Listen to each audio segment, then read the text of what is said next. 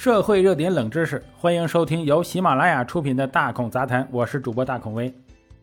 十一月十五日晚，江苏省南通市启东实验小学发布公告：十一月十五日下午四时五十七分左右，我校有三名学生发生坠楼事件，学校第一时间拨打幺二零送往急救。目前，三名学生生命体征平稳，具体原因公安机关正在调查中。据了解。坠楼的三名同学均为该校十一岁六年级女生，其中最危重的一名学生已经送往上海救治。南通市和上海市连夜调集儿科专家，对三个学生进行全力抢救，具体情况不便透露。在启东的一个家长群里面，有家长称三名学生坠楼已与玩游戏有关。十一月十六日，记者了解到，启东市、海安市等几所学校的家长群发布通知，多地学生有因玩蓝鲸、元宇宙、明日之后等游戏入魔，严重影响学生身心健康，甚至危及生命。学校要求家长仔细排查子女有无参加此类几款游戏的迹象，并向班主任汇报。这款消息下面就有网友开始口诛笔伐电子游戏了。但据我查资料了解啊，这三种游戏可能不是电子游戏，它是一种现实的游戏。首先，蓝鲸游戏啊进入我国最早，那么咱们就拿蓝鲸游戏来讲起。在二零一七年五月，各大媒体纷纷报道一种从俄罗斯传来的死亡游戏。这个游戏最初出现在俄罗斯的社交网络，专门针对青少年，教唆他们完成自残甚至自杀的游戏任务。二零一六年，游戏设计者已经在俄罗斯被警方抓获。而令人揪心的是，游戏在这个一六年、一五年的时候啊。进入了中国的社交网络平台传播，并演变出不同的版本。我们可以呃认为元宇宙和明日之后可能是一些衍生的版本。当江苏常熟十九岁的小姚露出腿上的字时，旁人很难相信这是他一刀一刀刻上去的。这是一七年的呃央视的一个报道，我们来看一下。报道里说呀，令人不可思议的是，他当时这么做只是为了完成网友给他的一个设定的任务。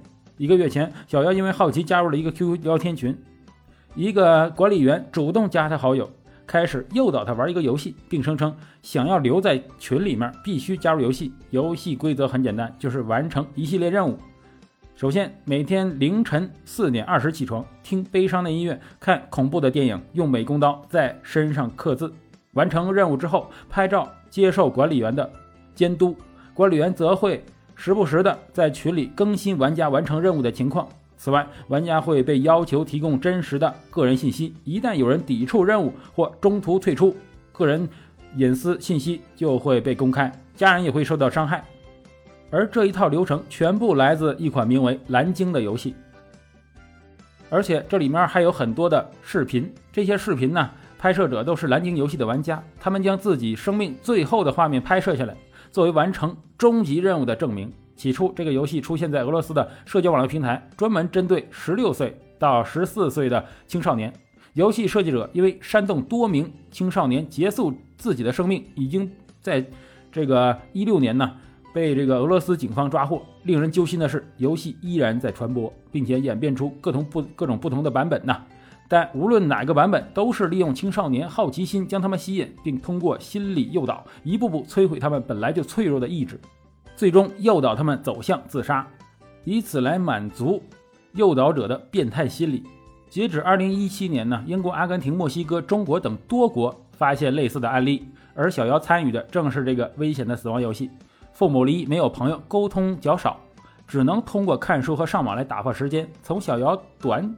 且混乱的语言中，这个记者试图拼凑出他一些生活的轨迹。其中令人震撼的是，结束生命的念头，小姚早就有过，只不过停留在想一想的阶段。而这个游戏的出现，就像有人递给他一把刀，于是他离实施这个念头只有一抬手的距离。从听一些压抑的音乐，到在自己身上刻字，完成一系列所谓挑战之后，小姚渐渐地失去了对生活的兴趣。他对伤害自己呀。呃，感到麻木了，最终决定完成自杀的终极任务。所幸警方及时介入，挽回了年轻的生命。据他事后回忆，虽然做了充分的准备，但因为害怕，并没有实施。